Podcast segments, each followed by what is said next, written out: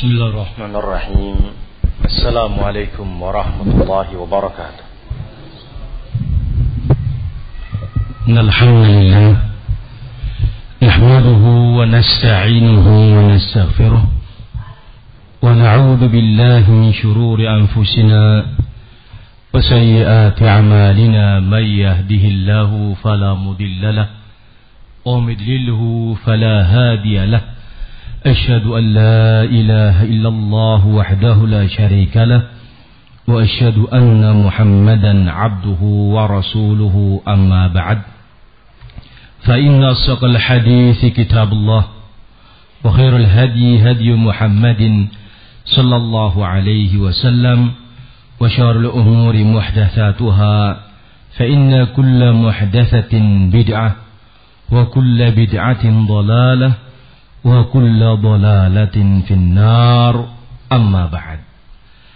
Hadirin kaum muslimin rahimani wa rahimakumullahu jami'an. Alhamdulillah, kita bersyukur kepada Allah Subhanahu wa taala. Pada kesempatan pagi hari ini kita bisa duduk sejenak di majlis ta'lim di tempat ini. Ini nikmat. Karena dengan nikmat majlis ta'lim diharapkan dengan itu kita mendapatkan keistiqomahan. Keistiqomahan itu hukumnya wajib dalam Islam. Nabi kita alaihi salatu wasallam memerintahkan, "Qul amantu billah tsumma istaqim." Katakanlah olehmu, aku beriman kepada Allah. Kemudian istiqomahlah kamu. Perintah untuk beriman hukumnya wajib. Perintah untuk istiqomah di atas iman juga hukumnya wajib. Nah, sebab-sebab datangnya hidayah adalah dengan sebab kita belajar ilmu. Sebab-sebab istiqomahnya kita di atas hidayah juga dengan sebab kita thalabul ilmi.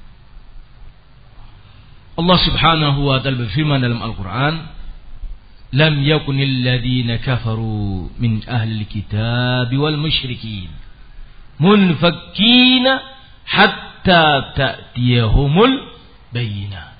Apa artinya kaum muslimin? Dalam ayat ini terdapat penunjukan pentingnya thalabul ilmi. Dalam ayat ini terdapat pelajaran thalabul ilmi sebagai sebab mendapatkan hidayah. Allah berfirman, "Lam yakunil ladina kafaru." Orang-orang kafir dari kalangan Yahudi wan Nasara, Ahlul Kitab. Juga mereka kaum musyrikin bangsa Arab di waktu itu.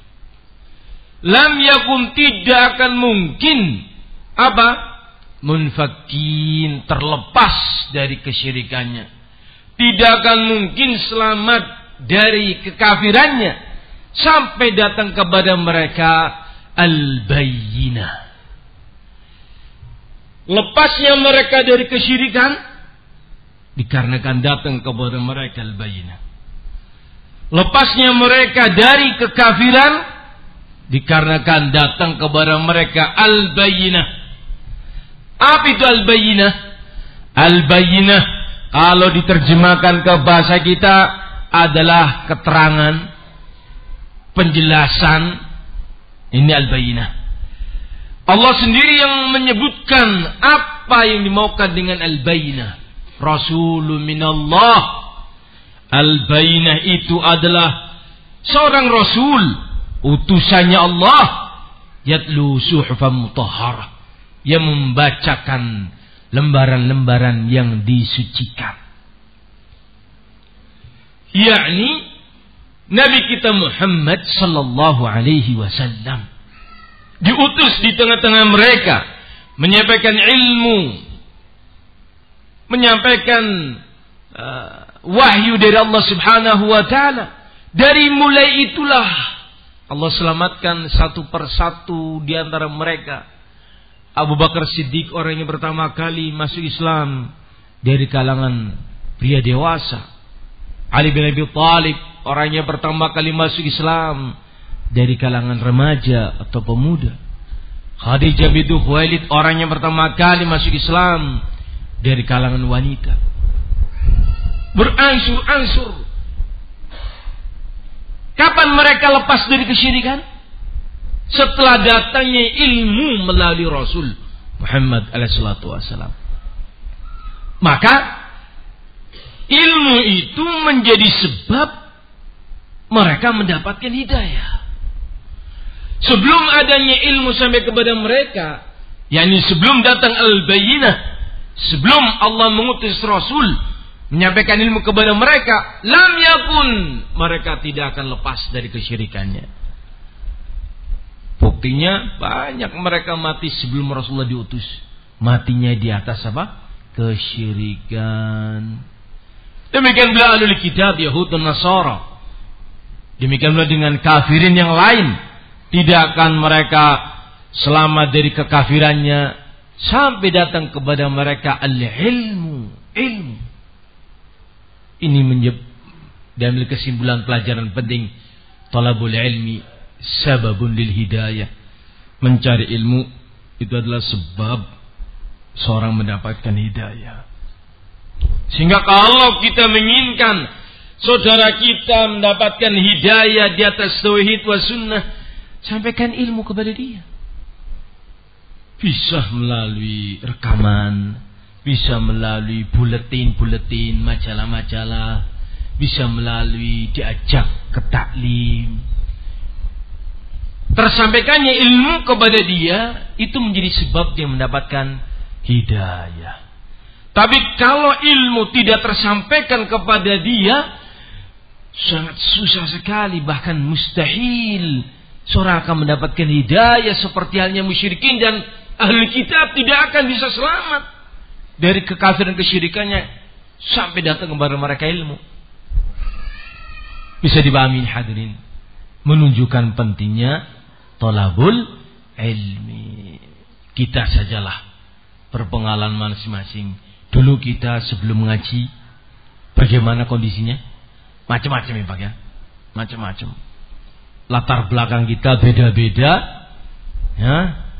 Tempat tinggal kita beda, profesi kita beda. Dulu kita tukang apantah. Ya. Macam-macam tukang, ngerti tukang, bukan tukang kayu. Tukang tulenan darah namanya. Atau tukang, ya dulu sebelum taklim. Bagaimana kita bisa mengenal sunnah? Dan alhamdulillah sampai hari ini, itu pasti ada asbab. Asbab itu teliti. Tak lain adalah thalabul ilmi. Tersampaikannya ilmu ke dalam hati kita menjadi sebab Allah memberikan hidayah. Di sini kaum muslimin, setelah kita mendapatkan hidayah mengenal sunnah, kita diwajibkan istiqamah. Bagaimana kita bisa istiqamah? Tetap luzum majelis ilmu, terus menerus datang ke majelis ilmu. Hadirin kaum muslimin rahimani wa jami'an, pembahasan kita pada kesempatan hari ini adalah tentang bahaya berbuat zalim. Ini penting untuk kita baca bersama-sama. Satu pembahasan yang kita ambil dari kitab Al-Kabair, dosa-dosa besar, karya Syekh Al-Imam Az-Zahabi. Adapun kitab Al-Kabair yang dibaca di Masjid Umar bin Khattab itu karya Syekh Muhammad bin Abdul Wahab Al-Ustadz Qomar. Adapun yang kita baca ini adalah Al-Kabair karya Imam Az-Zahabi, ulama mutaqaddimin, ulama zaman dulu. Dalam kitab ini terdapat satu bab yang namanya bab az-zulmu. Bab haramnya berbuat kezaliman. Kenapa ini penting untuk kita bahas? Karena kezaliman itu kaum muslimin, jikalau itu kezaliman terhadap manusia, itu tidak selesai di dunia, terbawa sampai akhirat. Kalau tidak diselesaikan. Kalau diselesaikan, selesai. Bagaimana caranya? Nanti kita akan sampaikan. Kalau tidak terselesaikan di dunia, maka pasti akan terbawa sampai akhirat. Dan itu sangat merugikan bagi kita. Nabi kita Rasulullah Muhammad sallallahu alaihi wasallam beliau bersabda dalam hadis yang sahih, "Ittaqul zulma fa inna zulma dhulumatun yaumil qiyamah." Takutlah kalian dari berbuat zalim, karena perbuatan zalim itu adalah kegelapan nanti di yaumil qiyamah. Kegelapan maknanya adalah kerugian besar bagi orang-orang yang berbuat zalim. Apa itu zalim kaum muslimin?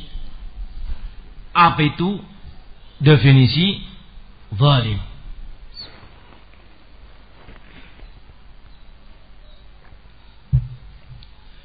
Definisi zalim, sebelum kita masuk kepada pembahasan-pembahasan, zalim itu adalah meletakkan sesuatu bukan pada tempatnya. Wad'u syai' fi ghairi mawdi'iha. Meletakkan sesuatu bukan pada tempatnya. Kesyirikan adalah kezaliman.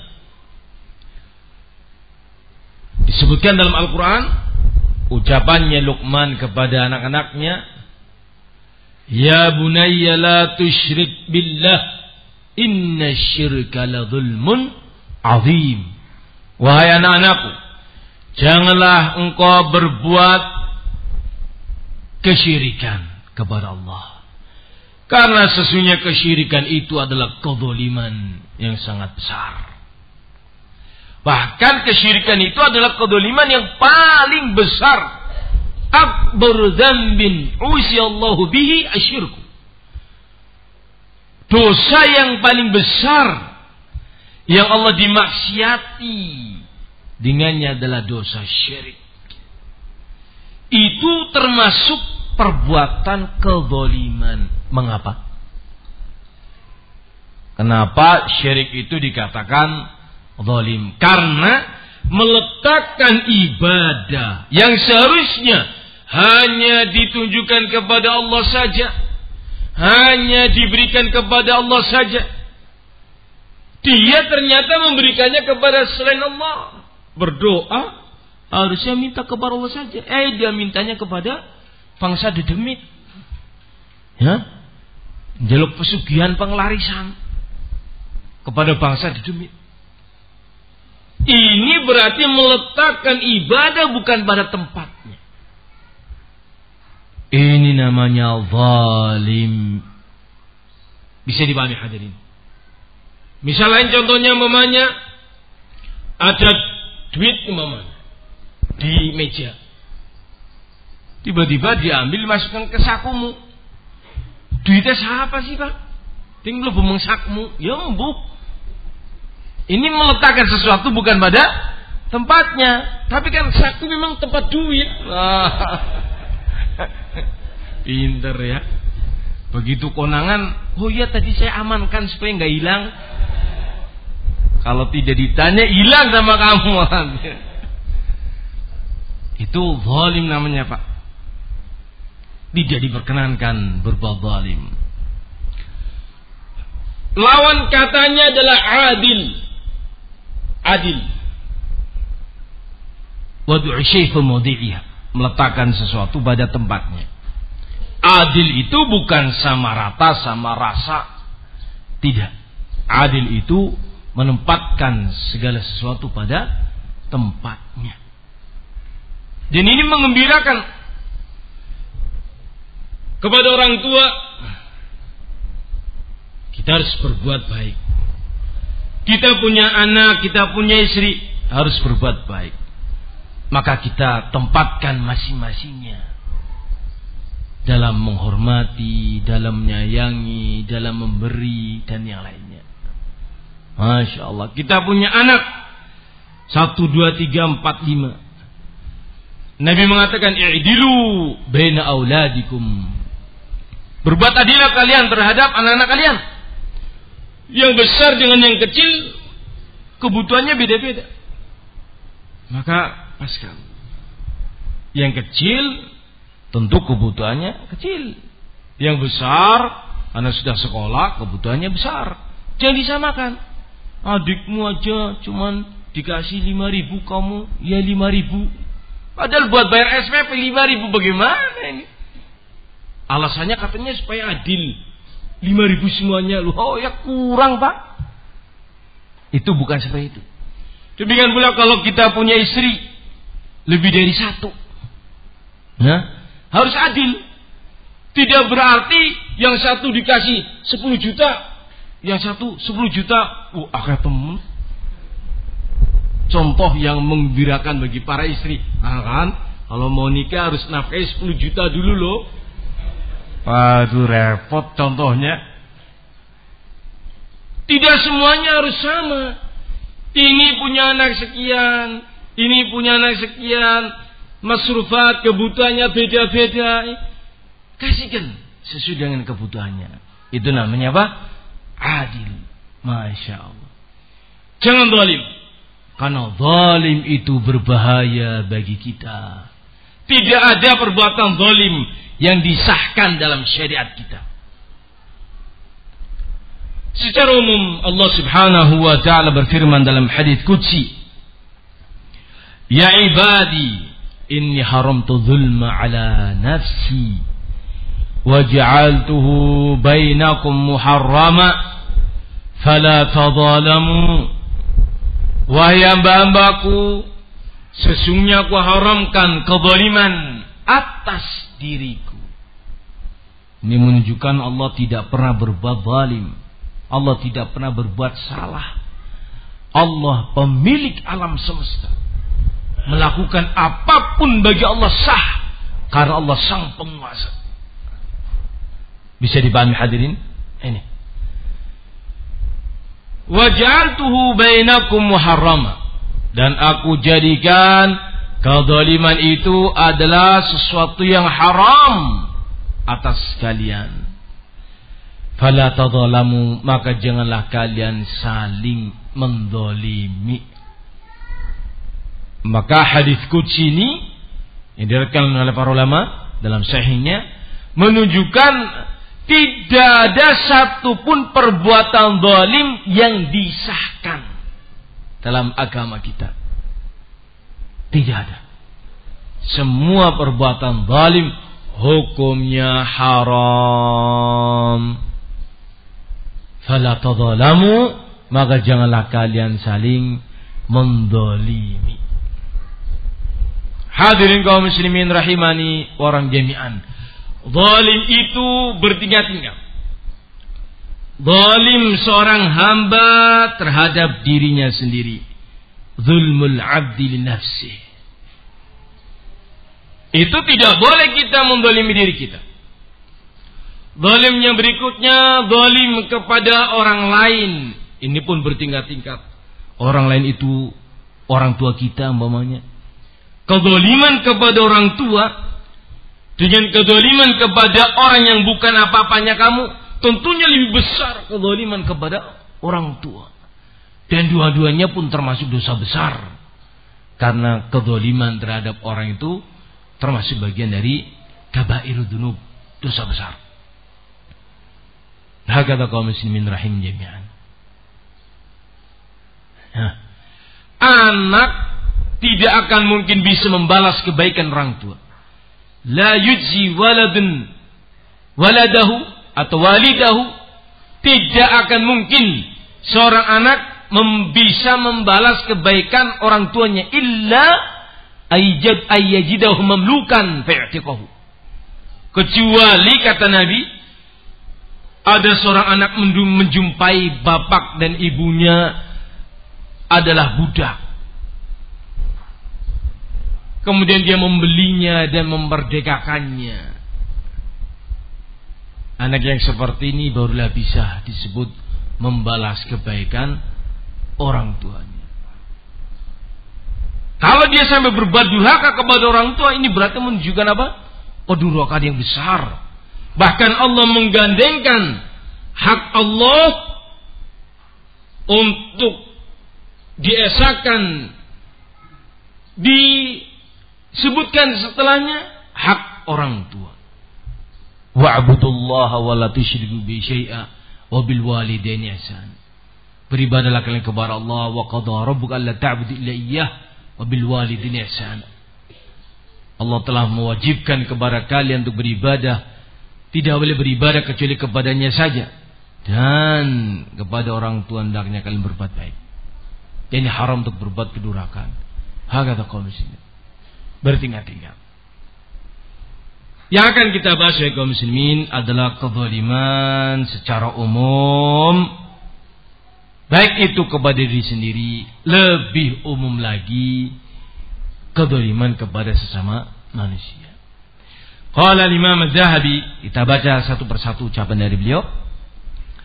Misal perbuatan kezaliman itu adalah bi'akli amwalin nas wa akhdhiha, mengambil harta orang lain dengan cara yang tidak benar, ya. Wa zulmun nas bidharb, mendolimi orang lain dengan memukulnya, menyakiti fisiknya. Misal menyiksanya dengan cambuk atau dengan apa, mendoliminya. Wa syatmi, mencelanya dan merendahkannya, dan seabrek kalimat yang menunjukkan kezaliman. Itu semuanya merugikan pelakunya dan akan dimintai pertanggungjawaban nanti di yaumul kiamat. Nabi kita Rasulullah Muhammad sallallahu alaihi wasallam beliau bersabda, "La tu'addunal huquqa ila ahliha." Sungguh-sungguh hak masing-masing akan dikembalikan nanti di yaumul kiamat kepada pemiliknya masing-masing.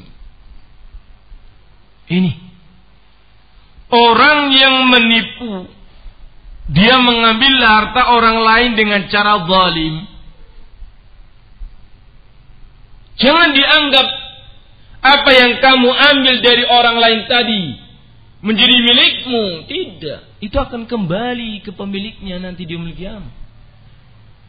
Kamu yang menipu rugi, karena kamu tidak akan memilikinya. Akan dikembalikan dalam bentuk pahala, kalau dia punya pahala. Kalau dia tidak memiliki pahala, maka akan dikembalikan hak yang terdolimi dalam bentuk dosanya yang terdolimi, diambil dan diberikan kepada yang berbuat zalim kepadanya. Sehingga sangat merugikan sekali perbuatan zalim itu, wahai kaum muslimin. Hati-hati, jangan pernah kita mendolimi, karena itu akan membuat kita bangkrut, akan membuat kita binasa nanti di yaumul qiyamah. Nabi kita menyatakan dalam hadis yang umum, ittaqu zulma fa inna zulma zulumatu yaumul qiyamah. Takutlah kalian dari kezaliman, karena kezaliman itu adalah kegelapan nanti di yaumul qiyamah. Allah mengancam terhadap siapapun yang berbuat zalim. Disebutkan ancaman itu dalam surat Ibrahim ayat yang ke-42 sampai ayat yang ke-45. Antum nanti bisa dilihat secara lengkap dalam Al-Qur'an. Allah Subhanahu wa taala berfirman, "Wala tahsabannallaha ghafilan amma ya'malul zalimun." Janganlah sekali-kali kalian menganggap Allah itu lalai dari perbuatannya orang yang berbuat zalim. Kadangkala ada orang berbuat dosa. Dosa itu salah satu contoh kezaliman. Dia merasa aman-aman saja, berbuat maksiat aman-aman saja, tidak kunjung disiksa oleh Allah. Berbuat dosa ini aman-aman saja, tidak kunjung datang azab dari Allah Azza wa Jal. Oh, berarti mungkin Allah lalai. Ini. Jangan pernah kalian menyangka Allah lalai. Dengan Allah tidak langsung mengazabmu ketika engkau berbuat zalim. Kenapa Allah tidak segera mengadab orang yang berbuat zalim? Jawabannya pada kalimat setelahnya, innama yuakhiruhum liyamin tashkhasu fihil absar. Sesungguhnya tak lain Allah mengundurkan penyiksaannya, Allah mengundurkan penghukumannya kepada mereka-mereka yang berbuat zalim, liyamin, menunggu datangnya satu hari di mana di hari itu manusia tertunduk takut kepadanya. Ini yaumul qiyamah. Jadi kalau kita naudzubillah min dzalik berbuat zalim kepada ikhwan-ikhwan kita mamanya, atau kepada tetangga atau saudara kita senasab, kemudian kita Allah nggak ngapa-ngapain saya, berarti santai saja. Nanti kalau ada teguran baru kita nggak berbuat zalim. Jangan, Pak. Jangan menunggu Allah menyiksamu. Baru ingat, iya ya saya baru zalim ya disiksa, ya wajar. Jangan, Pak. Kemudian kalau tidak ada siksaan dari Allah, teguran dari Allah, berarti Allah lalai dari perbuatan kita. Jangan, kaum muslimin. Allah itu tidak lalai. Disebutkan Imam Sufyan Ats-Tsauri, "Wala takun ghafilan anillah," jangan sekali-kali engkau lalai dari pengawasan Allah. "Fa innallaha la yaghfilu anka," karena Allah tidak pernah lalai dari mengawasimu. Sehingga kalau kita lagi sendirian, jangan mikir berbuat dosa. Karena apa? Allah tidak lalai dari kita sekejap pun. Apa yang kita lakukan sekarang ini, kalau itu perbuatan zalim, perbuatan aniaya, perbuatan dosa, pelanggaran terhadap syariat, Allah akan tegakkan hukum padanya.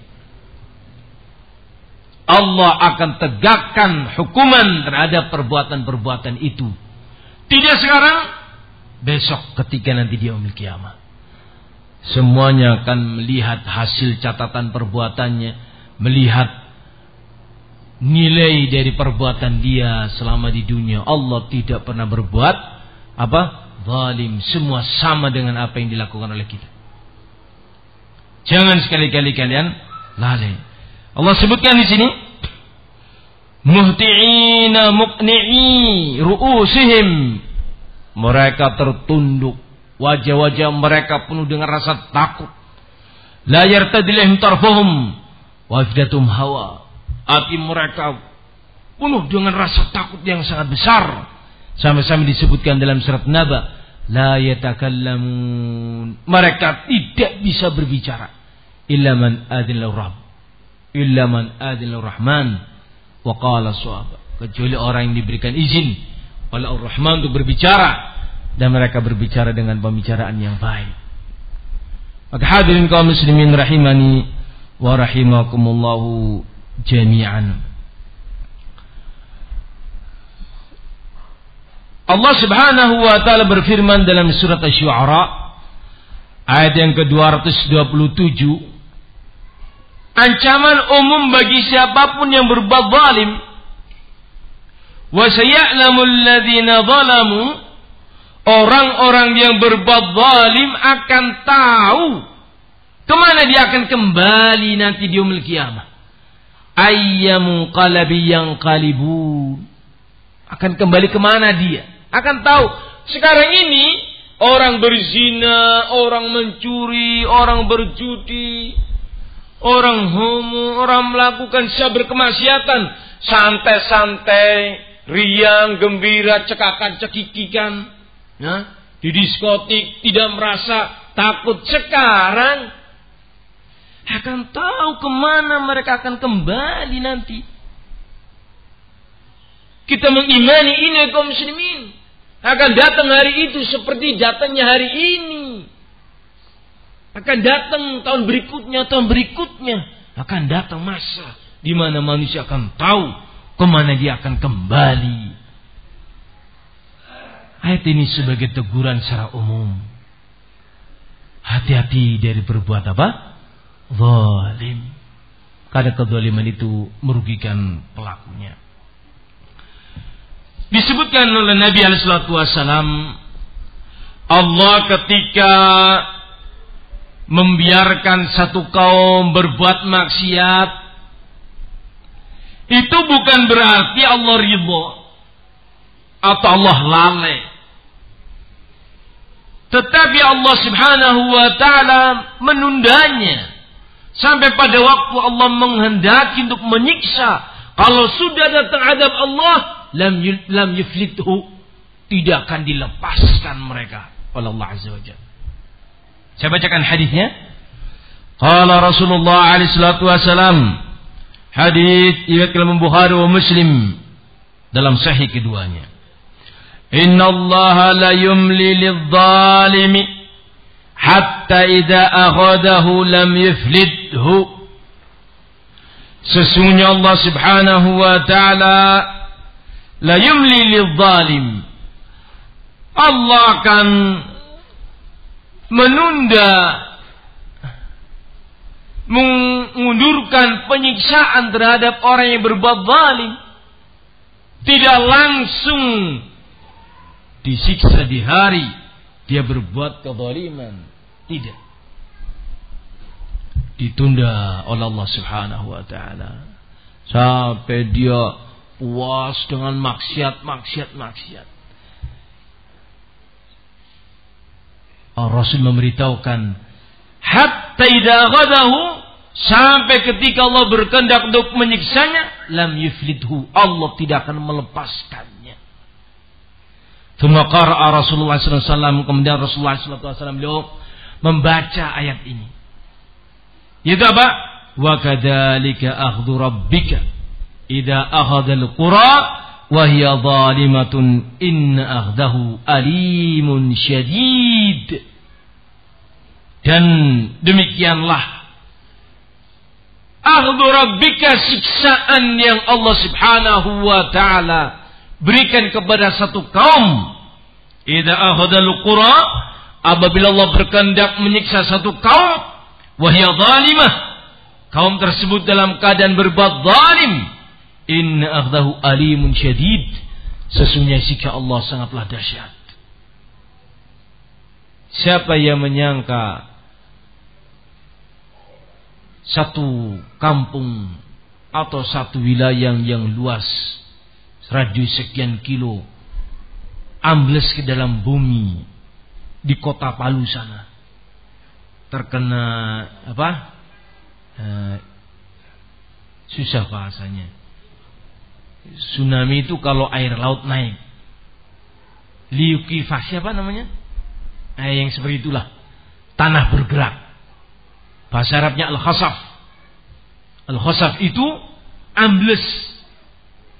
Jadi bumi yang keras seperti ini sekarang, yang kita injak ini keras, bangunan berdiri, megah-megah di atasnya, kokoh, itu bisa menjadi lumpur bawahnya, menjadi lembek, untuk kemudian bagian atasnya ambles ke dalam, bagian bawahnya naik ke atas, dikubur hidup-hidup dengan rumah, harta, dan tubuh-tubuh mereka, sehingga habis orang di wilayah tersebut, mati massal dalam satu waktu. Siapa yang menyangka itu akan terjadi di Petobo sana, di wilayah-wilayah tersebut, yang konon kisahnya di tempat itu adalah seperti di Las Vegas, tempat perjudian, prostitusi, kesyirikan, dan yang lainnya. Orang yang ada di situ tidak tahu hari itu akan terjadi malapetaka besar yang menimpa sedemikian parah yang belum pernah terjadi di wilayah negeri kita. Kalau kayak tsunami yang paling besar di mana? Aceh. Sebelum itu juga tidak ada orang tahu.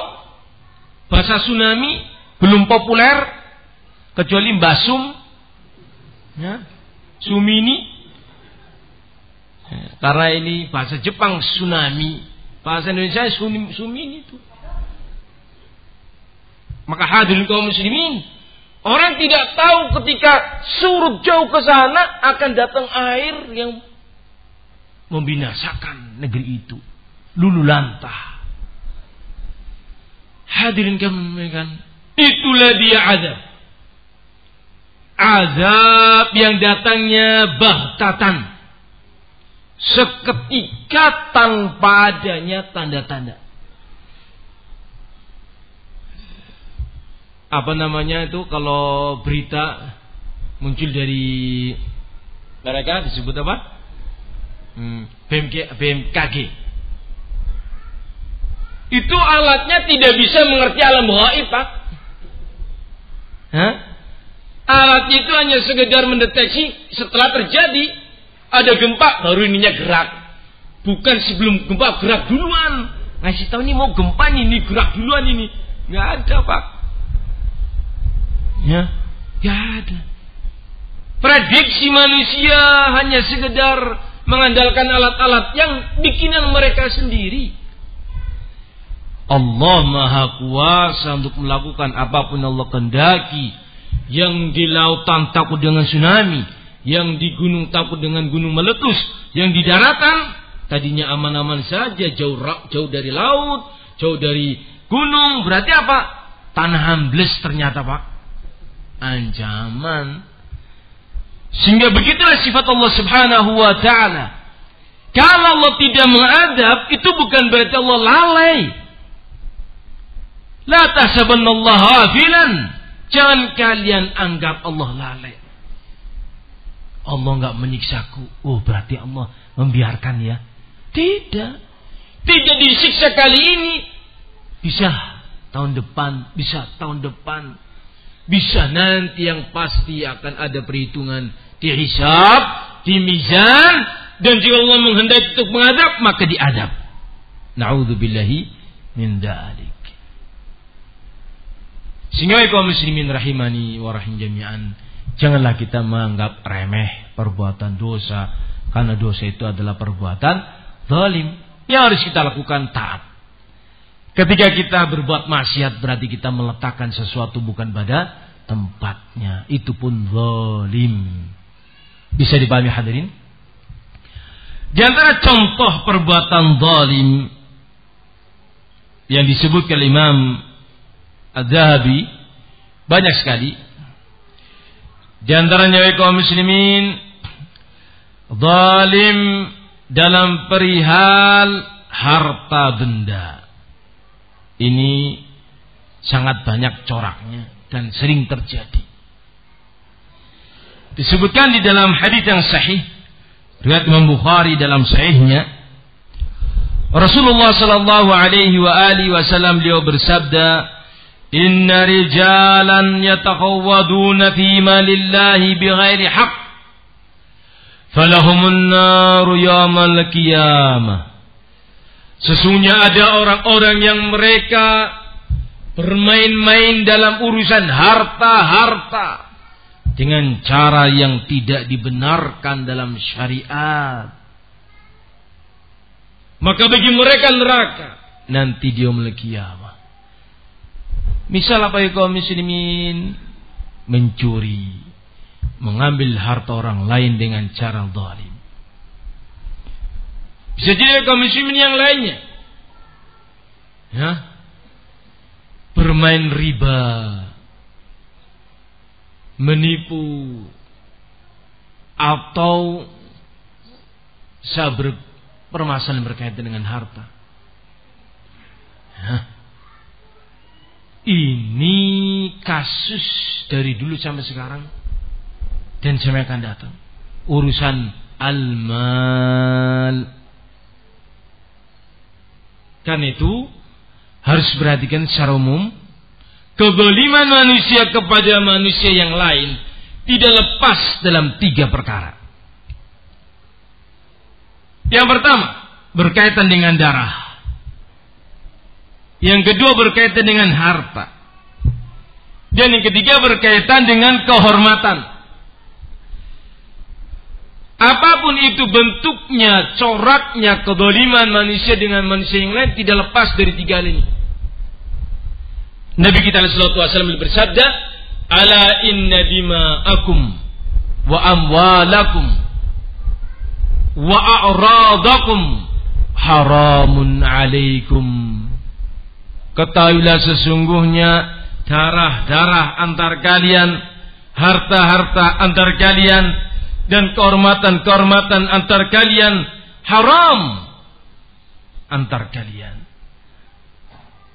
Artinya, kalau engkau hendak mengambil harta orang lain dengan cara yang baik, minta izin, atau kalau mau membelinya dengan cara yang baik, atau kalau tidak bisa mungkin pinjam dengan cara yang baik, tanggung jawab dalam merawat harta milik orang lain. Ini dia. Kedzaliman yang kedua adalah kedzaliman berkaitan dengan darah, yakni memukul, melukai. Ya, ini juga tidak boleh, hati-hati. Demikian pula dengan berkaitan a'rad, kehormatan, nama baik, seperti mencela, menghardik, merendahkan, mencibir. Ini semua berkaitan dengan hak-hak Bani Adam, yang itu semuanya akan dikembalikan kepada pemiliknya nanti di yaumul qiyamah. Hadirin kaum muslimin rahimani wa rahim jami'an. Di antara contohnya kezaliman manusia dengan manusia yang lainnya dalam perihal, contoh saja, batas tanah, sengketa tanah, batasnya diundurkan atau dimajukan. Dua-duanya diharamkan dalam agama kita. Nabi kita sallallahu alaihi wasallam bersabda dalam hadis yang sahih dari Imam Bukhari wa Muslim, "Man zalama kida shibrin min al-ard tuwiqahu min sab'i aradin yaumil qiyamah." Barang siapa yang menzalimi saudaranya dalam perihal tanah walaupun hanya sejengkal saja, maka akan ditimpakan kepada dia bumi ini, bahkan 7 kali lipatnya bumi ini. Sekian ton, jutaan ton beratnya bumi ini, timpakan, kegencet dia dengannya. 7 kali lipat bumi ini lagi akan dibebankan kepada dia, menindihnya, menghimpitnya, dikarenakan kedzaliman dia terhadap tetangganya dalam perihal apa? Batas tanah. Na'udzubillah min dzalik. Tanah itu tidak dibawa mati kaum muslimin. Menggolimi 1 jengkal saja, apalagi sampai sekian meter ke belakang sana sampai habis tanah itu. Hilang sekian ubin mamanya atau sekian meter sendiri. Dikutuk pelakunya oleh Allah Subhanahu wa ta'ala.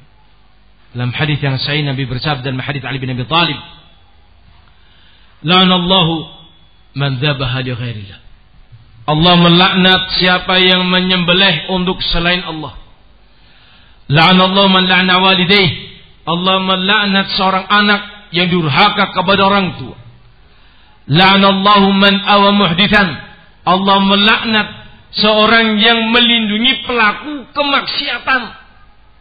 Para backing judi, backing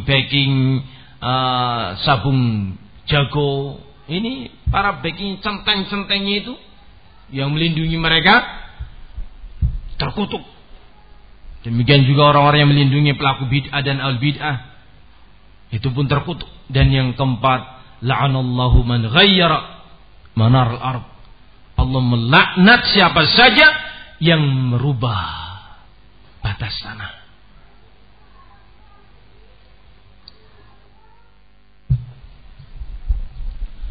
Perihal tanah kaum muslimin, mungkin di waktu engkau mengambil atau merubah rajik itu belum ada yang tahu.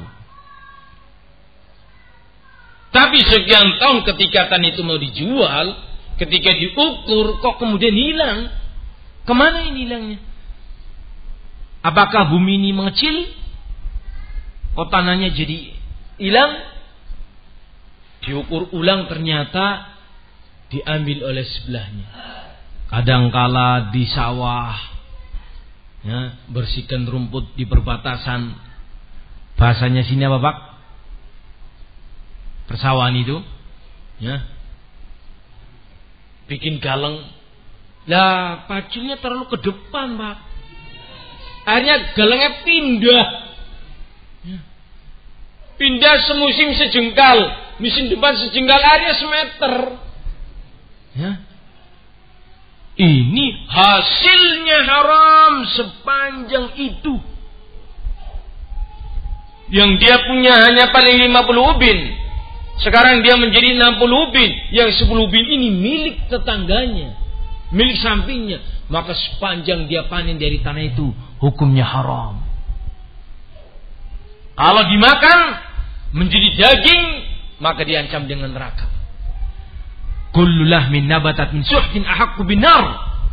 Setiap tubuh manusia yang tumbuh berkembang diakibatkan karena mengkonsumsi barang yang haram, maka layak dibakar dalam neraka.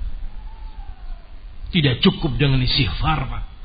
Kasus ini mendolimi sesama manusia tidak cukup dengan istighfar, karena Allah telah memberitahukan akan dikembalikan setiap pemiliknya, setiap milik kepada pemiliknya masing-masing. Istighfar, silakan istighfar, tapi harus engkau kembalikan.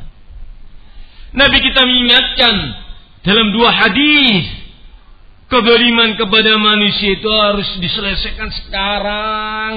Selama masih ada di dunia, bisa selesai dengan uang. Bisa selesai dengan uang itu. Mendolimi, ya saya akui saya dolim. Bagaimana penyelesaiannya? Kamu harus bayar. Selesai. Tapi kalau tidak diselesaikan di dunia, di akhirat sudah tidak berlaku uang. Ya. Nabi kita menyatakan dalam hadis yang sahih, diriwayatkan Imam Bukhari dalam sahihnya, "Man kana 'indahu madlimatun li akhihi." Barang siapa yang dia memiliki kezaliman kepada saudaranya, pernah menipu, pernah utang tapi orang bayar-bayar, ya, itu termasuk kezaliman, Pak. Tetapi belum mampu. Nah, di situ ada rinci. Kalau kita pihak yang dihutangi dan pihak yang berhutang kepada kita orang yang memang belum mampu untuk mengembalikan, maka kita diperintahkan untuk memberikan kelonggaran. Fanadhiratun ila maisarah. Tunggu sampai ada kelonggaran. Tetapi pihak yang berhutang, kalau memang sudah ada kelonggaran, segera membayar hutangnya. Karena apa? Matlul ghani zulmun.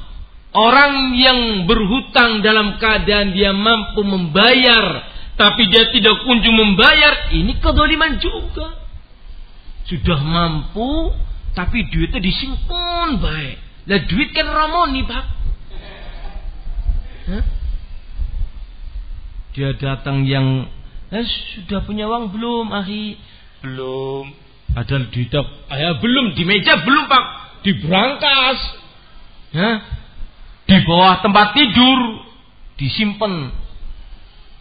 Ini zalim. Kamu sudah mampu bayar utang.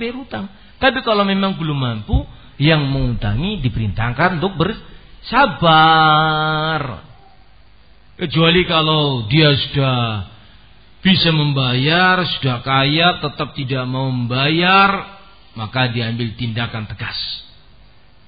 Bisa dilaporkan kepada penguasa supaya diadili dan diambil dari harta dia untuk membayar hutang.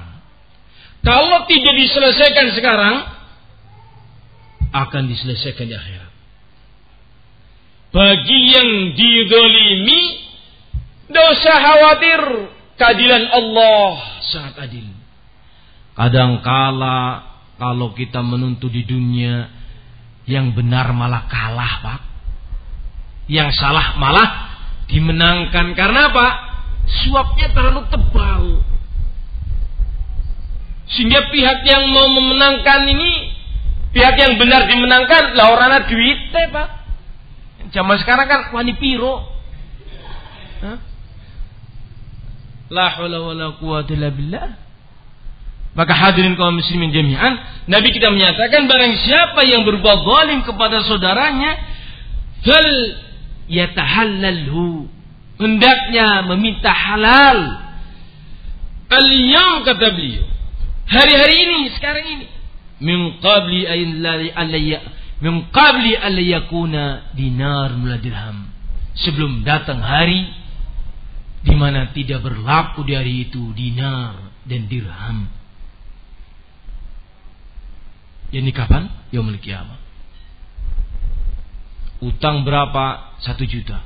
Kalau diselesaikan sekarang ini cuma 1 juta Pak yang dikeluarkan. Tapi kalau kamu tidak membayar kali ini, besok di akhirat Nabi kita memberitahukan, in kana lahu amalun salih bi qadri madlumatihi, kalau yang berbuat zalim ini punya amal saleh, diambil pahalanya dia untuk diberikan kepada pihak yang terzalimi. Di zaman nanti itu yang paling penting pahala bagi kita. Karena di hadapan kita sesuatu yang nyata, surga dan neraka. Tidak ada lagi di waktu itu kita butuh dengan duit, tidak ada lagi. Yang kita takutkan dosa. Karena dosa itu akibatnya nyata di waktu itu azab. Sudah merasakan azab kubur yang begitu dahsyat. Di akhirat masih bertanggung jawab dengan kedoliman itu. Kalau dia punya kebaikan diambil, kalau dia tidak memiliki kebaikan, maka bagaimana? Ukhidha min sayyi'ati sahibi fi yu'mal 'alaih wa humila 'alaih. Kalau yang mendolimi tidak memiliki kebaikan, maka kejelekan dosa pihak yang terdolimi diambil, diberikan kepadanya. Ini pengadilan yang sangat adil nanti di Yaumul Qiyamah. Milih mana? Diadili sekarang ini atau diadili nanti di yaumul qiyamah. Maka hadirin kaum muslimin rahimani wa rahimakumullahu jami'an. Udaranya Pak? Enggak.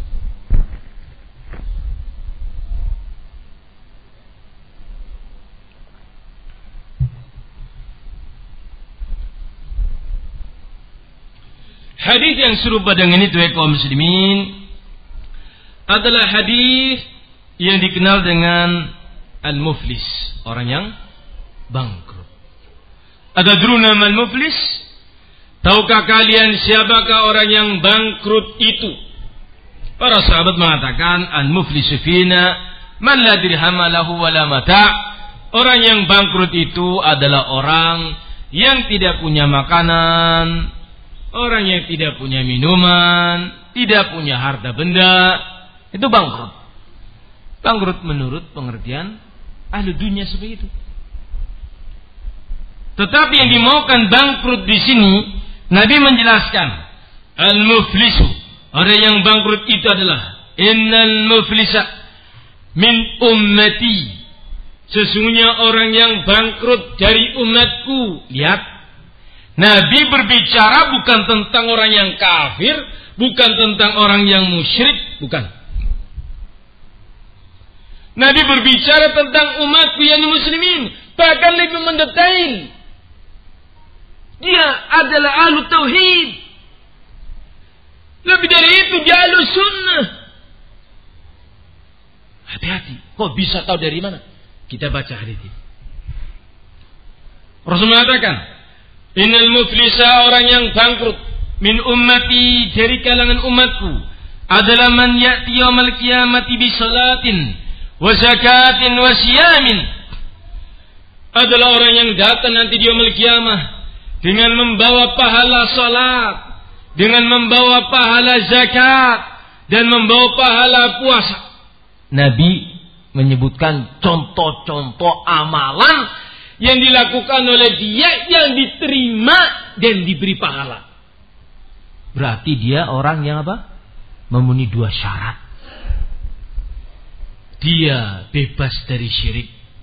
Karena apa? Syarat orang itu mendapatkan pahala, diterimanya amal soleh dia, sholatnya, zakatnya, puasanya, keratul Qur'annya, sodakohnya, dan lainnya. Ahlu tauhid kalau syirik nggak punya pahala. Dan amalannya sesuai dengan sunnah. Kalau sholatnya tidak sesuai dengan sunnah, ada bid'ahnya, tertolak dari semenjak awal, Pak. Tidak diterima dan tidak mendapatkan pahala. Sholatnya baik, khusyuk, ada nilai pahala bagi dia. Zakatnya pun syar'i. Masya Allah. Puasanya Masya Allah. Pahalanya menggunung orang ini. Berarti dia bukan al-bid'ah. Karena kalau al-bid'ah itu udah bangkrut dari awal. Nol pahalanya. Karena bid'ah yang ada pada mereka. Ternyata kata Nabi kita sallallahu alaihi wasallam melanjutkan ucapannya. Wa yati qad satama hadha wa qadafa hadha wa safaka dama hadha wa akhadha mala hadha wa daraba hadha. Akan tetapi orang ini sembari membawa pahala ibadah yang begitu banyak, dia pun pernah mendolimi manusia. Dia pernah mencela si fulan, dia pernah menuduh si alan, dia pernah mengambil hartanya si A, dia pernah memukul, dia pernah membunuh atau menyakiti, dia terus banyak problem-problem bersama manusia si A terus. Dia pernah membuat jengkel, dia pernah membuat marah, dia pernah ini mengumpat dia kepada manusia. Maka Nabi kita sallallahu alaihi wasallam memberitahukan kepada kita. Fayuqta hadza min hasanatihi wa hadza min hasanatihi. Fa in faniyat hasanatuhu wa lam yuqdam alaihi, maka diambillah kebaikan orang ini tadi. Pahala sholatnya diambil, diberikan kepada yang dizolimi. Pahala zakatnya diambil, pahala puasanya diambil, diberikan kepada mereka-mereka yang apa? Yang terzolimi. Sampai habis pahala yang dia miliki, ternyata belum selesai dosa dia dengan manusia. Masih ada yang menuntut, ya Allah dia dulu begini kepadaku, ya Allah dia dulu mengambil hartaku, ya Allah dulu dia menipu, ya Allah dulu dia pernah menghinakanku, ya terus dituntut pihak-pihak. Pahalanya sudah habis. Terus bagaimana? Nabi melanjutkan ucapannya, "Ukhidha min khatayahum faturi alaihi." Maka diambillah dari dosa yang terdolimi, diberikan kepada dia. Yang terdolimi diambil lagi dosanya, mengurangi dosa-dosa mereka yang terdolimi, diberikan kepada dia yang berbuat zalim. Akhirnya bukan hanya nol pahala, tetapi minus.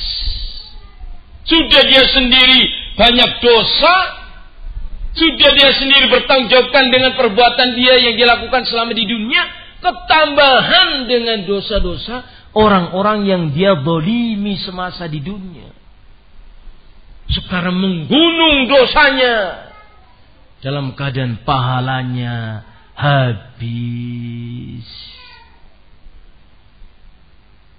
Maka faturi hafinnar. Orang ini pun dilemparkan ke dalam neraka. Bangkrut ini Pak. Bangkrut. Ini bangkrut yang hakiki. Kalau kita bangkrut di dunia saja tidak mau. Ada yang mau daftar saya jadi orang bangkrut? Ada? Tidak ada. Dia akan mencari kiat-kiat menghindari kebangkrutan. Jangan lakukan ini, rugi nanti. Jangan sembarangan bikin produk, nanti nggak laku. Jangan ini nanti busuk. Jangan ini nanti akan. Kiat supaya jangan bangkrut. Kiat supaya sukses. Urusan dunia ketat. Dia jalani itu dan membangun usahanya. Tapi mengapa dia tidak berhati-hati dari bangkrut di akhirat? Semena-mena kepada karyawan. Demi usahanya, produksinya lancar, dia paksa karyawannya, dia bentak karyawannya, dia zalimi karyawannya, dia tidak gaji tepat waktu dengan alasan mutarkan modal, dia mendolimi hak yang lainnya, demi supaya jangan bangkrut di dunia dalam usaha, tapi dia tidak perhatian bangkrutnya di akhirat. Datang nanti dia melkiamah karyawannya, ya Allah, dia pernah berbuat zalim kepadaku, saya tuntut dia kali ini. Di dunia dia sukses miliarder, tapi kan duitnya orang digawa mati, Pak. Orang membina akhirat dia akan jadi duit, cungi duit rampung. Tidak, memang muslimin. Kadangkala orang itu tidak berhati-hati dari bangkrut di akhirat, khawatir bangkrut di dunia saja. Pola pikirnya itu sukses dunia tok, tidak ada sukses akhirat. Pola pikirnya sukses akhirat diantaranya adalah memperbanyak ibadah tentunya, memperbanyak amal saleh, dan jangan berbuat zalim.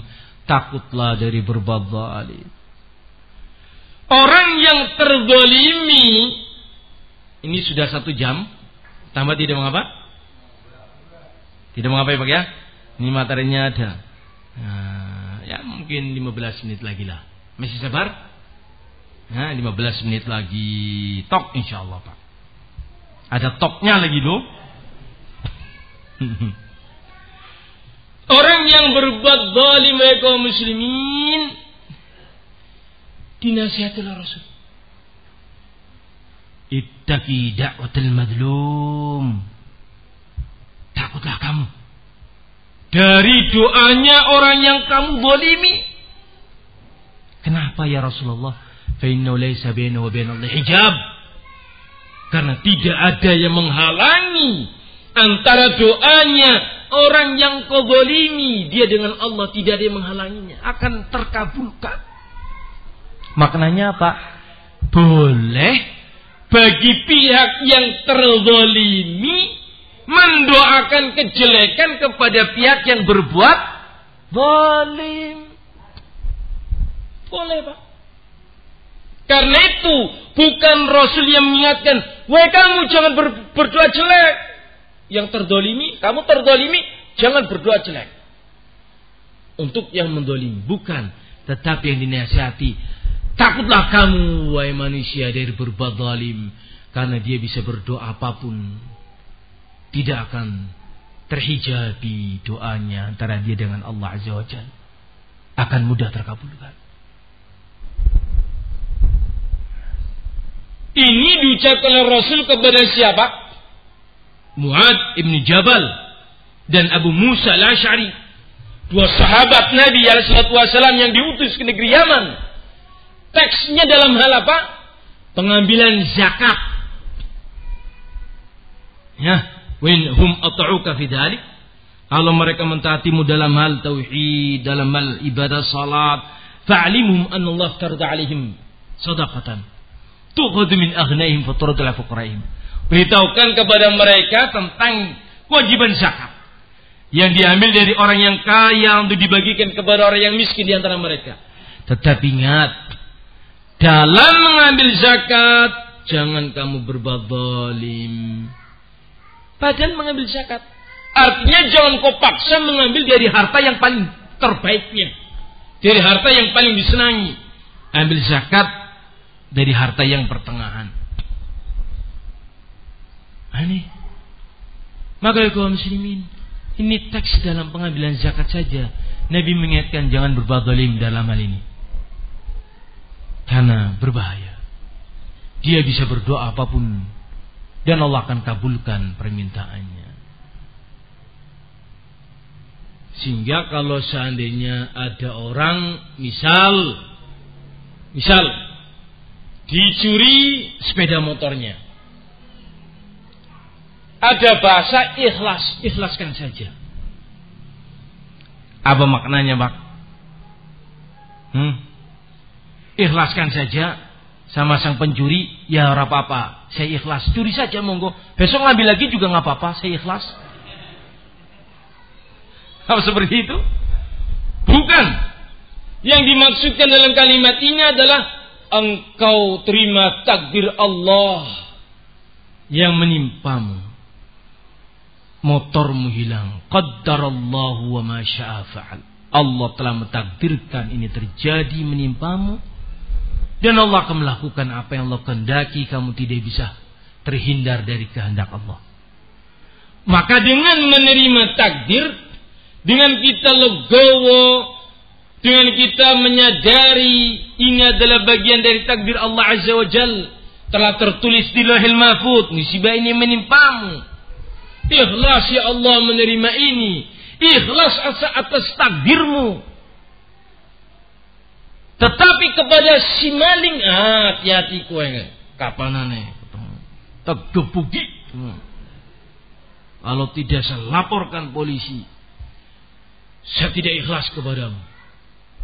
Kalau tidak ketemu malingnya bagaimana? Nanti di akhirat pasti akan kembali motorku. Loh, apa nang surga butuh motor? Hah? Ya bukan motor pak pulangnya pak, berupa pahala. Kalau sang maling tidak punya pahala, dosanya akan dikurangi. Itu bermanfaat nanti di hari kiamat. Sehingga kalau kita didolimi oleh orang, santai saja.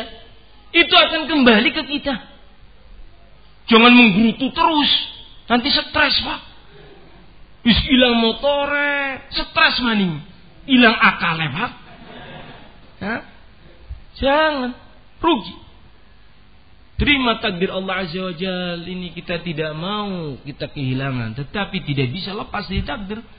Kalau engkau bisa menangkap pencuri itu, tangkap. Kalau enggak, yaumul kiamah nanti akan kembali. Dunia bisa dicari. Hakada kaum muslimin. Dan bagi pihak yang berbuat zalim, hati-hati. Kadangkala kerjasama antara ikhwan dalam modal. Sudah dimodali, kemudian ruwet urusannya pak.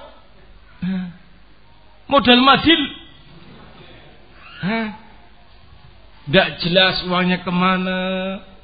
Dan yang lainnya. Ikhwan kita ini mungkin legowo melihat kamu seperti itu. Tetapi dia jengkel juga. Karena apa? Kamu yang berbuat salah. Segera minta maaf. Selesaikan itu di dunia. Kalau ikhwan pemodal menuntut untuk membalikannya. Karena memang kamu yang salah. Kembalikan walaupun sedikit demi sedikit. Kalau cukup dengan saya minta maaf. Dan saya tidak bisa mengembalikan. Karena uangnya saya pakai. Buat apa sih? Anakku lagi meriang. Yesus ana tinggal apa-apa. Halal, alhamdulillah. Tapi aja ngelemboni pak. Ngelemboni itu sama nih. Terus juga duit wong ngelemboni man. Maka hadirin kaum muslimin jami'an, ini semuanya nasihat bagi kita agar jangan berbuat zalim. Tidak ada untungnya zalim. Yang ada adalah kerugian dan kerugian. Dan jangan pernah mengatakan Allah lalai dari kezaliman kita. Artinya jangan pernah merasa berbuat zalim kamu husnudzan kepada Allah. Maknanya apa? Allah masih menyayangiku walaupun saya berbuat maksiat. Itu istidraj wa kaum muslimin. Bukan Allah mencintai kamu dengan Allah membiarkan kamu berbuat maksiat. Semakin dosa semakin diberi nikmat. Berarti Allah cinta sama saya. Itu salah. Itu namanya diluluh kamu. Dikasih terus Allah sampai kamu banyak dosanya dan nanti akan disiksa karena itu. Disangka olehmu dicintai oleh Allah Subhanahu wa taala. Salah. Dosa tetap dosa diperhitungkan itu ya kaum muslimin. Bagikan seperti sapi di saat-saat sekarang ini, bulan-bulan Dzulqa'dah ini, sapi dikasih makanan super. Konsentrat, ya bekatul yang mahal, dikasih mungkin karena sapi ya tidak bukan hamburger pak, ya dikasihnya singkong, slap sekali, semua kue mangat singake ya, ngonek is Idul Adha tak sembelah, tepangan gari kue. Itu seperti itu istidraj namanya. Sanastadrijuhum. Kami akan istidraj mereka. Maksiat dikasih malah sampai datang adab. Sehingga kaum muslimin tidak dibenarkan orang menganggap remeh kepada dosa dengan alasan apa? Ar-Raja, ada harapan. Itu tiba dari syaitan. Ada orang berbuat maksiat, kok dibesarkan oleh syaitan. Allah kan maha pengampun. Betul Allah maha pengampun. Tapi maknanya bukan berarti kok berbuat apa? Dosa. Hakadha kaum muslimin rahim jami'an. Disebutkan dalam riwayat-riwayat yang lainnya.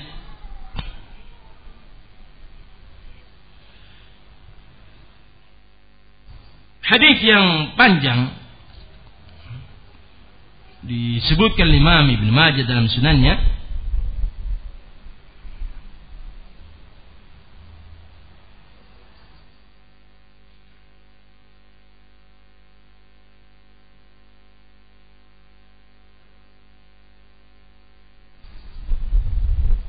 Tinggal 5 menit, Pak. Atau sudah kita korting 5 menit. Ya, supaya antum orang dikorting kan senang. Diskon 5 menit. Hadirin kaum muslimin jami'an, beberapa hadis yang Nabi sebutkan dan dibawakan oleh Imam Az-Zahabi. Di antaranya Rasulullah sallallahu alaihi wasallam beliau bersabda, Masya Allah, saking banyaknya kita mau carikan yang lainnya. Thalathatun, ada 3 golongan manusia. Disebutkan 2 darinya. Orang yang ketika dia berbuat zalim akan menghadapi Allah Subhanahu wa taala. Rajulun ba'a hurran fa'akala thamanah. Wa rajulun ista'jara ajiran fastafa min al-'amal wa lam yudi ajrahu. Ini yang sering terjadi. Ketika seorang mempekerjakan karyawan. Karyawan tersebut telah memenuhi kewajiban-kewajibannya. Jam kerja, jam pulang. Tetapi majikannya, rajul ini tidak memberikan hak karyawannya dengan sebaik-baiknya. Maka Allah Subhanahu wa ta'ala menyatakan, Ana khasmuhum. Aku yang akan mengadili dia nanti di yaumil qiyamah. Ya, wa man kuntu qasmuhu wasamtuhu. Kalau aku yang mengadilinya, dia akan binasa. Disebutkan oleh Syekh di sini, hadis ini memberitahukan kezaliman kita, kezaliman seorang kepada orang lain itu urusannya bukan hanya dia dengan dia. Ingat itu. Urusannya bukan kita dengan yang kita zalimi saja. Urusannya Allah Subhanahu wa ta'ala. Sehingga kalau ada orang yang bertikai, kembalikan hakku. Kalau engkau tidak mengembalikan hakku, maka antara kamu denganku adalah Allah. Itu betul loh kalimat itu. Itu betul. Kembalikan hakku. Kamu telah mengambilnya dengan cara yang tidak benar. Kalau kamu tidak mengembalikan kali ini, bainani wa bainaka Allah azza wa jalla. Antara aku dengan kamu Allah subhanahu wa ta'ala. Silakan kamu milih yang mana. Kemudian kita tenangkan jiwa kita, karena kita anggap sudah orang ini mungkin tidak akan mengembalikan. Tetapi kita yakin khasmuhu Allah, yang akan menuntut dia nanti di yaumil qiyamah adalah Allah subhanahu wa ta'ala.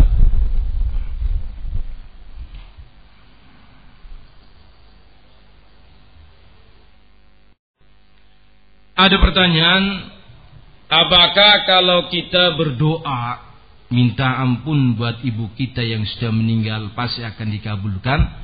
Hadirin kaum muslimin rahimani orang jami'an, doa hukum asalnya dikabulkan oleh Allah Subhanahu wa taala. Illa kecuali di sana ada al-mawani', hal-hal yang menghalangi terkabulkannya doa. Sebutkan dalam Al-Quran, Ud'uni astajib lakum. Berdoalah kalian kepadaku, aku akan mengabulkan doa kalian. Ini janji. Jadi jangan ragu ketika seorang berdoa kepada Allah. Jangan ragu dengan pengabulan. Dikabulkan, disebutkan Syekh Ibnu Taimiyah. Allah mengabulkan doa itu ada kalanya fauron, seketika. Ada kalanya ditunda sampai Allah Maha tahu kapan akan diberikan. Tapi masih di dunia. Dia masih hidup. Atau doa itu dikabulkan setelah dia mati. Allah berikan itu kepada anak-anaknya. Ini adalah hasil doa orang tuanya dulu. Anaknya menjadi saleh sepeninggal dia. Ada kalanya pengabulan doa itu diganti oleh Allah Subhanahu wa taala dalam bentuk yang lebih baik. Hal ini disebutkan dalam kitab Al-Jawabul Kafi liman sa'ala an dawi syafi atau ad-da'wa ad-dawa. Kita minta sesuatu tidak dikabulkan, tetapi diganti oleh Allah Subhanahu wa taala dengan sesuatu yang lebih baik lagi. Kita saja yang kadang kurang paham itu. Ya. Dan yang keempat disebut oleh Syekh Ibnu Utsaimin, hal yang pasti dikabulkan nanti di surga. Tudakir bi ghadarati, ya Allah ingatkan nanti di yaumul kiamat tentang doa-doa yang kita panjatkan. Diingatkan dan dikabulkan. Ala tas'alni kada? Bukankah kamu dulu minta ini? Bukankah kamu dulu mohon ini? Dikasih. Bukankah kamu dulu ini? Dikasih. Sampai selesai. Tetapi apabila ada penghalangnya. Apa penghalangnya terkabulkannya doa kaum muslimin? Penghalangnya adalah makan dan minuman yang haram. Nabi menyebutkan, tumadak ar-rajulu itu li safar. Nabi berkisah, ada seorang laki-laki yang dia menaiki kendaraannya di padang pasir, safar panjang, pasar jauh, yang safar jauh. Dalam keadaan rambut acak-acakan, bajunya dekil, minta pertolongan, ya Rabb, ya Rabb, ya Rabb. Dia bertawasul dengan menyebut nama Allah Azza wa Jalla. Dalam keadaan butuh dan mengangkat kedua tangannya. Tetapi makanannya dari makanan yang haram, minumannya dari yang haram, pakaiannya dari barang yang haram, dan minumannya atau vitaminnya yang dia makan dari yang haram. Fa anna yustajabu lah, maka bagaimana mungkin dia akan dikabulkan? Ini bagian dari al-mawani', penghalang-penghalang terkabulkannya doa. Sehingga kalau kita mendoakan orang tua, masya Allah ya ikhwan, orang tua kita yang sudah meninggal tidak butuh makan dari kita, tidak butuh minum dari kita, tidak butuh materi. Orang tua kita yang sudah meninggal butuh sekali dengan doa anaknya yang saleh. Waladun saleh yad'u lahu. Kalau kita mendapati kondisi orang tua kita sudah meninggal, perbanyak istighfar. Disebutkan dalam hadis yang sahih, adanya seorang la yarafallahu al-'abd as-salih fil jannah. Allah memaafkan hambanya. Allah memasukkan hambanya ke dalam surga.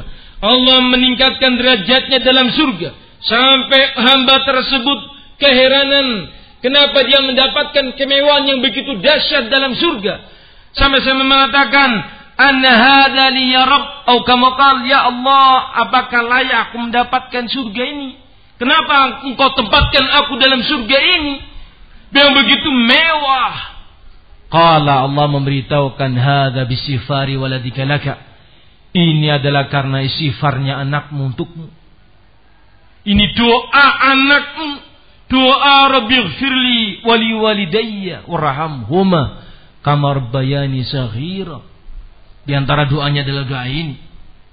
Diampuni, dimaafkan, dimasukkan surga dan diangkat derajatnya. Sebab apa? Anaknya yang saleh. Maka jadilah anak yang berbakti kepada orang tua. Kalau orang tua kita masih hidup, doakan, doakan. Berbuat amalah kebaikan yang banyak untuk kita dan orang tuamu pun akan mendapatkannya. Yakinilah hadis ini, karena sesungguhnya orang tua kita lagi membutuhkan doa kita. Apa hukumnya wanita yang sesekali ziarah kubur? Wanita wa kaum muslimin, pembahasan tentang ziarah kubur bagi wanita Ada rinci di sana dengan lafaz Nabi mengatakan la'anallah az-zawaratil kubur. Allah melaknat wanita-wanita yang ziarah kubur. Pembahasannya dengan lafaz zawarat, fa'alat dan fa'al, wanita yang sering ziarah kubur. Beberapa ulama menjelaskan berarti kalau ada seorang wanita yang ziarah kubur cuman tidak sering, kadang sesekali itu boleh. Contohnya siapa? Aisyah radhiyallahu anha ziarah kubur. Dan di zaman Nabi ada seorang wanita yang ummahat sahabiah sedang menangis di samping kuburan putranya yang meninggal dunia. Wanita tersebut menangis di samping kuburan anaknya. Nabi melewatinya sering mengatakan ittaqillah wasbiri. Takutlah engkau kepada Allah, bertakwalah engkau kepada Allah, wahai ibu, bersabarlah engkau. Tidak dilarang dari ziarah kubur, tetapi diingatkan jangan menangis. Nah, sini juga disebutkan oleh para ulama menunjukkan bolehnya seorang wanita ziarah kubur tetapi sesekali. Kenapa sesekali? Karena tadi wanita jiwanya lemah. Dia kalau ziarah kubur ingat yang diziarahi dulu ketika masa lagi masih hidup. Ada kesan-kesan terenyuh, nangis, akhirnya histeris. Menjurit-jurit di situ. Ya, semaput, pingsan. Ini wanita, karena itu dilarang untuk apa? Sering-sering berziarah kubur.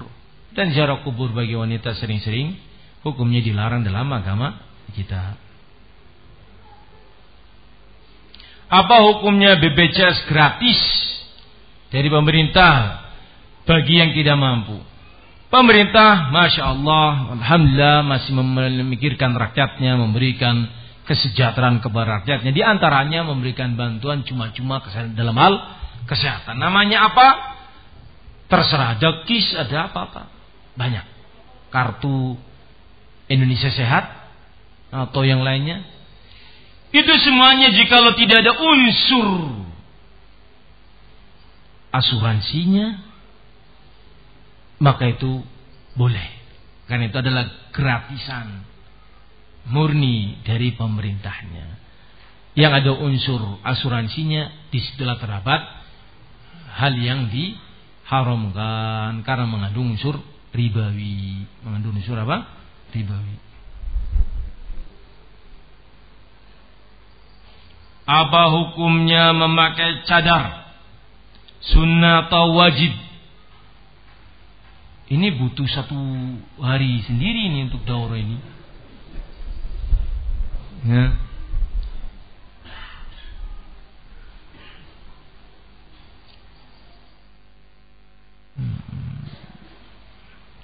Sehingga kaum muslimin nanti minta kepada ustadznya antum, Ustadz Abdul Hadi atau apa, supaya suatu saat membahas tentang hal itu. Ya. Sikap apa yang harus dilakukan oleh seorang suami ketika istri sedang hamil? Sikap yang baik. Sikap apa? Si sebelah mananya masa dipukulin?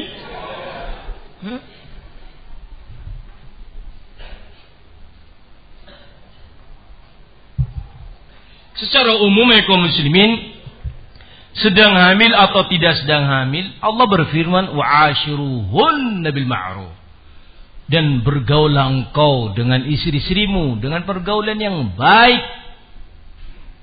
Makna ma'ruf luas, menyayanginya, ya, mesra dengannya.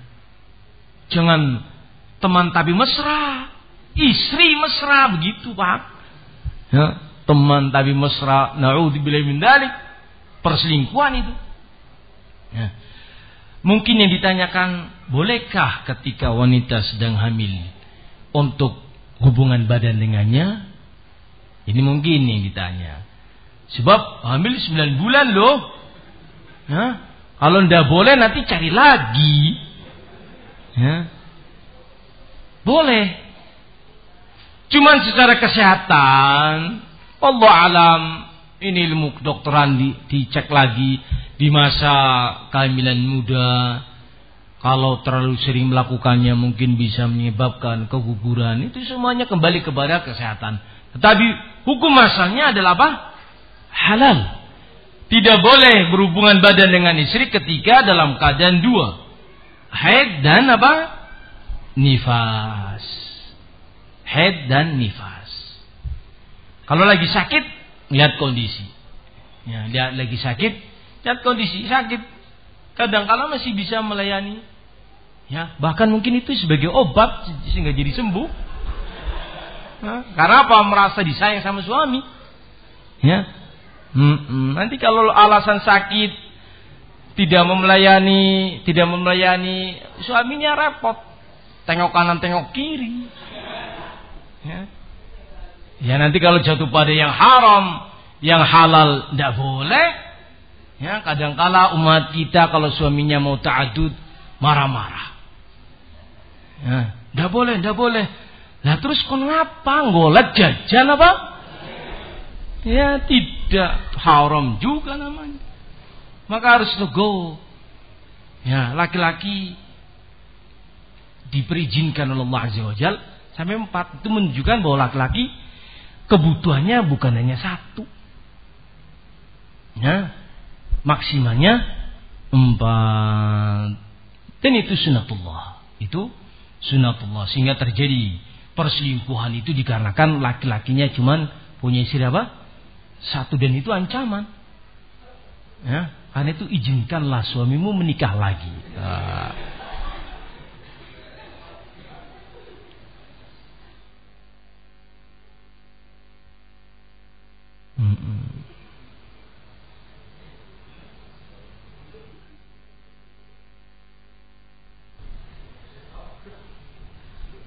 Ini ada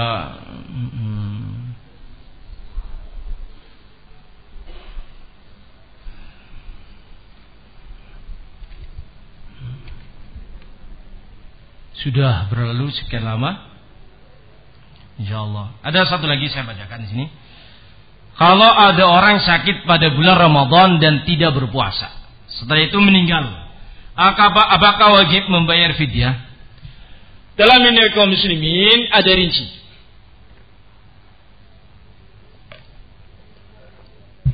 Jikalau gambaran pertama disebutkan Ibnu Utsaimin, orang sakit di bulan Ramadan berarti dia tidak berpuasa karena sakitnya. Keluar Ramadan sakit sampai mati. Jangan ditambah mas, nanti berarti tambah waktunya.